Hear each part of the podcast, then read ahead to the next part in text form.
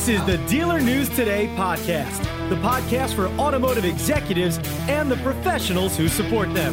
From the Dealer News Today headquarters, here's your host, Dave Cantin, with Andrew Cherkasky. Dave, good afternoon. How are you? It is definitely a good afternoon, Andy. I'm That's doing right. fantastic. There's a lot happening in the in the automotive world and especially in the political world today, huh? You know, we've been talking uh, the economy obviously almost every day. We've been talking about it very specifically with regard to the auto industry. But today, you know, I think what's been in the news over the weekend, yesterday, and, and now today again, it's the idea that the states are starting to talk about reopening. We see a, a conglomerate of east and northeast states all kind of working together. Came out today that California is doing the same. They're kind of entering into pacts to reopen. Meanwhile, we've got the president saying it is his uh, discretion as to when to reopen, and there seems to be politics um, that are finding their way into the coronavirus as always. But at the end of the day, Andy, correct me if I'm wrong. The number one concern here is the safety for everyone. Not really reopening the economy, but doing it safely. Yeah, right. The general welfare, which is kind of part of our constitution, is obviously the role of the government. Whether that falls under the federal government or the state government is something of debate. President Trump has um, effectively shut down the the government, shut down uh, the government federally, but he has avoided up to this point making any federal declarations of shutdowns or stay inside orders for the various citizens, leaving that up to the states. And we see that some states still uh, are open. So But this is the first time in history that a president has ever declared all 50 states a disaster. that's very right. The first time that all 50 states were simultaneously under a state of emergency. Very, very unique. So I think what we're seeing here is President Trump allowed the states to shut it down, but now he seems to want to be the one who declares them reopened. Is that politics? Is that exactly what he's saying? I think there's uh, obviously a lot of partisan politics at play in that. I in that mean, look, at, at the end of the day, everyone here is under the same, you know, we're, all on the same page. We're all on the same team, right? You know, th- th- there's two goals here that we want to obviously achieve. One is keeping everyone safe, and two is eventually reopening the economy. And, you know, I would not want to be the one that has to make that decision when to reopen. Imagine the stress, the pressure. You know, I mean, it's just, you know, well, here's the question: Do you think it's more stressful to shut it down or reopen it? I think it's more stressful to reopen it because That's you know if if they reopen the economy and obviously COVID nineteen just you know takes a, a turn for the worst and just you know obviously cases start skyrocketing uh, skyrocketing again and if one governor decides to do it over another governor in a neighboring state and they have a bad effect think about what the people within the state are going to say Great point. More on this in a moment after a word from our sponsor. Today's sponsor is Single Throw Marketing, digital marketing consulting services, and so much more. Find out more at singlethrow.com. I think at this point it's it it's essentially a taken for granted that things got shut down. I think there's a little bit of a who's going to be the hero to declare it reopened, and I think President Trump, um, knowing him as as as we all have after this amount of time, and this is no criticism to him, uh, he likes good ratings. He likes something flashy, and I think he would very much like to be the one who declares the country reopen. Although I'm not sure he's going to get the uh, ability to do But that. Andy, this is so much more than just declaring reopening the country and the economy. It's there's so much more that goes along with it because think about exactly what I just said before, the pressure that goes along with making that decision. Look, if it's a good outcome, it's great. If it's a bad outcome, it's extremely bad. And this could, this could be a real decisioning factor if it turns out the wrong way on his next four years of his presidency. Sure, it has a lot to do with expectations and and what people see as uh, you know if it's open too soon, do people really register that? Do they really blame them? I think uh, this is something that certainly President Trump could use very much in his campaign to say, "I'm the one who reopened it after this great shutdown that saved millions of lives." So And look, I think what we have to understand is being a governor and having to make a decision of reopening the state or not reopening the state is not like owning and operating a business. Okay. There are so many lives at stake here, and no one really, truly, I believe, really knows, right? Nobody knows because if they would have known, there would have been more of the unknown would have been gone. There's still so much unknown out there. Oh, yeah. And this is such a difficult decision to make. I mean, I just heard this morning that I believe Connecticut now has a stay at home until May 20th. I didn't hear that myself, but I heard it from a pretty good resource. And if other states start to follow that, now you're already talking about getting into June.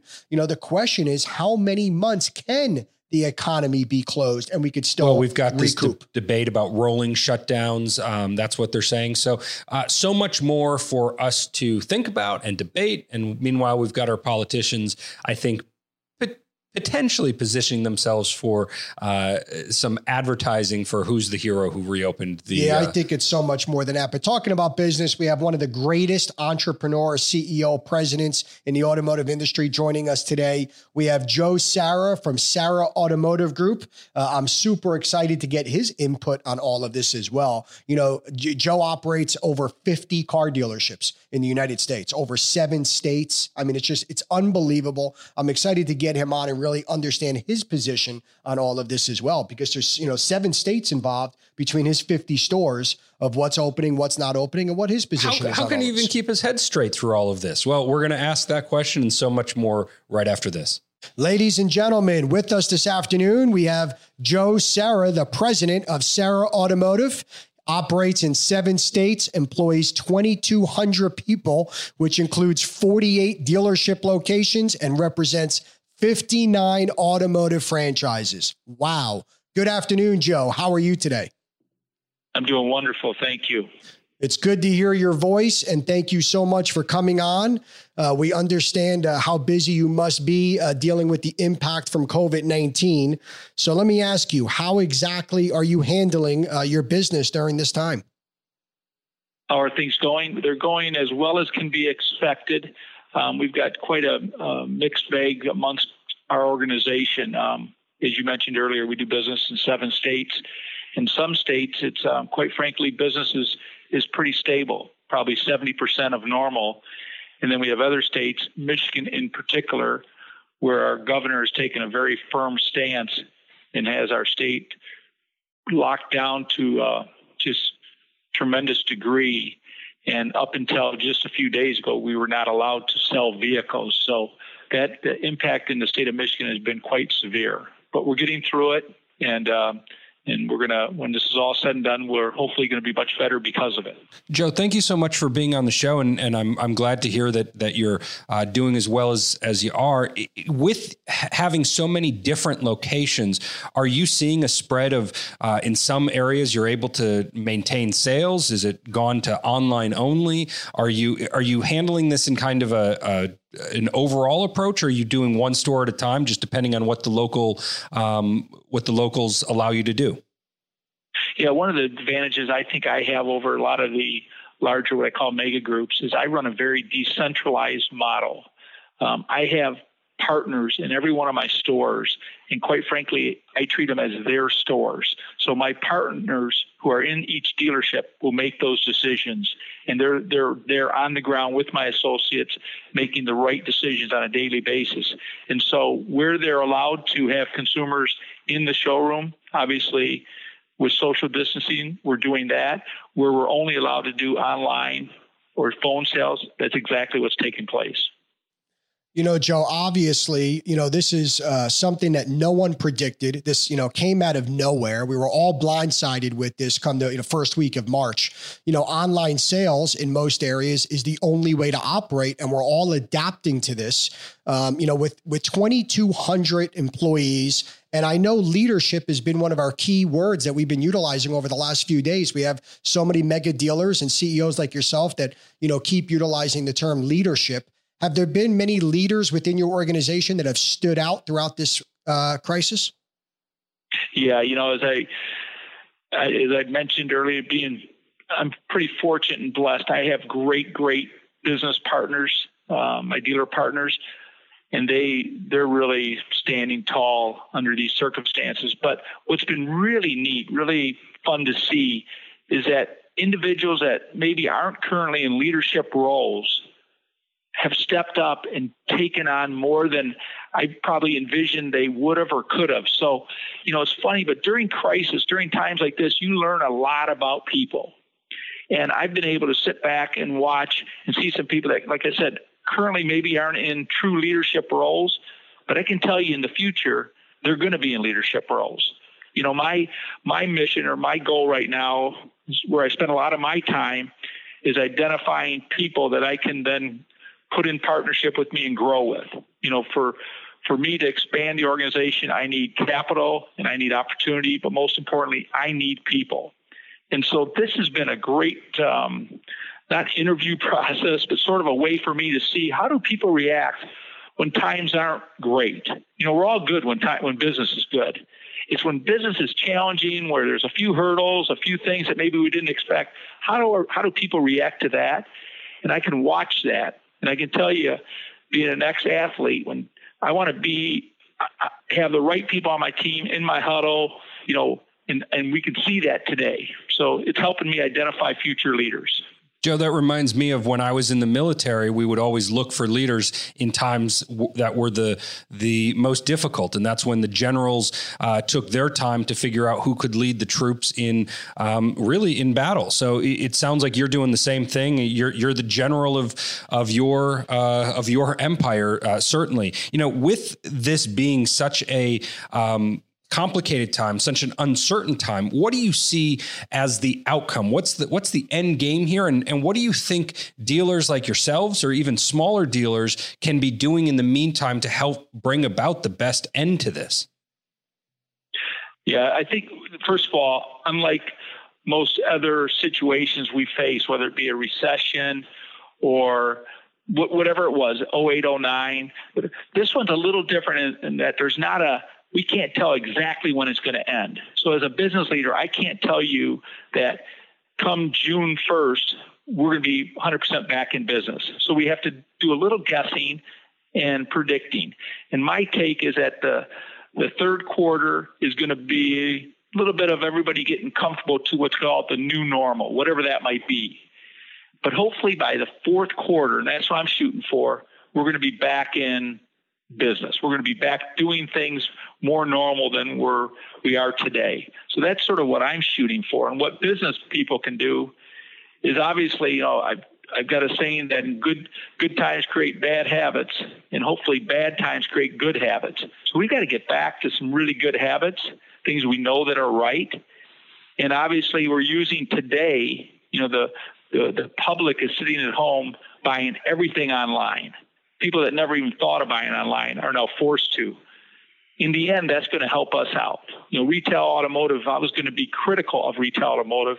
It's we've not advanced, we've not used technology, we've not progressed as quickly as we, we should have or could have, and used technology to help strip cost out of our business. Well, this is a, our chance to do that because for the next few months, that's the only way we're going to be doing business.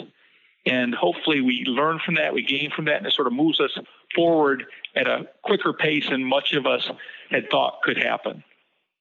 Joe, we totally agree. I mean, look, you know, we're hearing from so many dealers and analysts across the country that they do believe that once COVID is, I don't want to say gone because who knows if it'll ever be gone, but once they reopen the economy in a majority of the states, that we could see a huge uh, surge of sales, you know, due to the fact of most people not adapting to this online uh, situation as quickly as we would expect them to. How do you feel about that? How do you, what do you do to prepare your staff and your leaders and your teams, you know, throughout throughout seven states and 50 stores to prepare them for what this surge could look like down the road?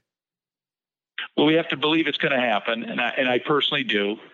Um, we have to focus on things we can control, give zero time and energy to things that we cannot control. So we know what we're able to control. So if we focus on that, and we we understand that um, in, that change will happen, and so we encourage change and we stress moving fast. You know, one of the things I guess I'm sometimes guilty of, and many of us in our business, is that we want to wait until we're 100% certain before we do something. I think in today's time, once this, once we get back and open for business, we got to move fast. When we're at 70%, let's just go. Which means you're going to make some mistakes, but we got to get there before our competitors do. So I think this is a time to gamble a little bit. Gamble on some things you've always wanted to do, thought could work, but if we can use it to, like I said, get to where the future is going to be, use it to eliminate some costs and strip some costs out of our business model. Um, long term, this, like I said, we got to believe this is going to be the best thing that ever happened to us. I know it's hard to think about right now, but we just, we, it's always happened that way, quite frankly. I look back on past hurdles, past situations, and when we got gotten through it, we've all looked at each other, we've learned from it, and we've become better because of it. No, Joe, I agree. And I do also believe that when you are thinking something and you believe in what you're thinking and manifesting that it actually shall it actually shall appear and shall happen. So I do believe as well we all want this to end. We all want this to allow us to become stronger on the other side, which I believe everyone will, including every business that operates. You know, you are such a well respected uh, automotive dealer due to the fact of, of, many reasons, but what you built, you know, like you said many times throughout this interview, you know, you have built 50 stores amongst many individuals that you believed in, leaders that that you have, you know, helped get to where they are today by believing in them. And that's such a huge thing to believe in someone, support someone, and help them prosper. And you've done such an amazing job of operating such a large automotive group in that in that type of business sense. I praise you for that. What words of encouragement can you provide to your fellow dealer principals out there that might now might need that boost of encouragement? You know, we've one thing that's really neat about our industry is that it's probably the retail automotive is probably the greatest industry anybody could ever work in and be associated in um, whether from the manufacturer standpoint, from the dealer standpoint, we're surrounded by outstanding people. And I can tell you one of the things been probably the most um, rewarding for me during this past month or so has been my ability to reach out and lean upon some fellow dealers and some fellow people in the manufacturing world that I respect, seeking their advice, seeking their input, and just picking their brains. And so my advice would be to open open your ears and open your eyes and search and seek help from others in the industry because they will help you. That's what's so neat about our industry. And right now, nobody knows the answer, but utilize the resources that are available, and uh, we will ultimately get through this thing stronger and better. You know, Joe, it uh, it's uh, amazing advice that you're giving, a, a, amazing perspective. Anytime I have an opportunity to talk to someone who's been so successful, especially in our industry, I would hate to lose an opportunity to ask a little bit about your origins, how it all came to be, and how it came to be as big as it has. And so, my question for you is not about the very beginning, but it's how you went from the decision when you were when you had a handful of stores, when when you were uh, doing well when you made that decision to transition to be something as big as you are and as successful as you are, can you tell us how do you, how does somebody like yourself make that decision to to to build such an unbelievable empire? You have to um, fall back onto what drives you, what motivates you, and I have one motivator, one force that drives me, and that is I want to give people the same opportunity I was given, and so every time I buy another store, the fact that I can put a partner in there and give them the same opportunity that I was once giving, that's my driver. That's my motivator. Um, it'd be really easy for me to, quite frankly, keep things as is or even slow down, but that's not going to accomplish what I want, and that is to give others an opportunity, an opportunity to run their own business, to you know, be make decisions and help others grow. So that's that's my driving force, 100%. Ladies and gentlemen, Joe Serra, president of Serra Automotive. Joe, incredible. You know, words of inspiration literally uh, came across these airwaves today. We cannot thank you enough for taking the time this afternoon to be on the show.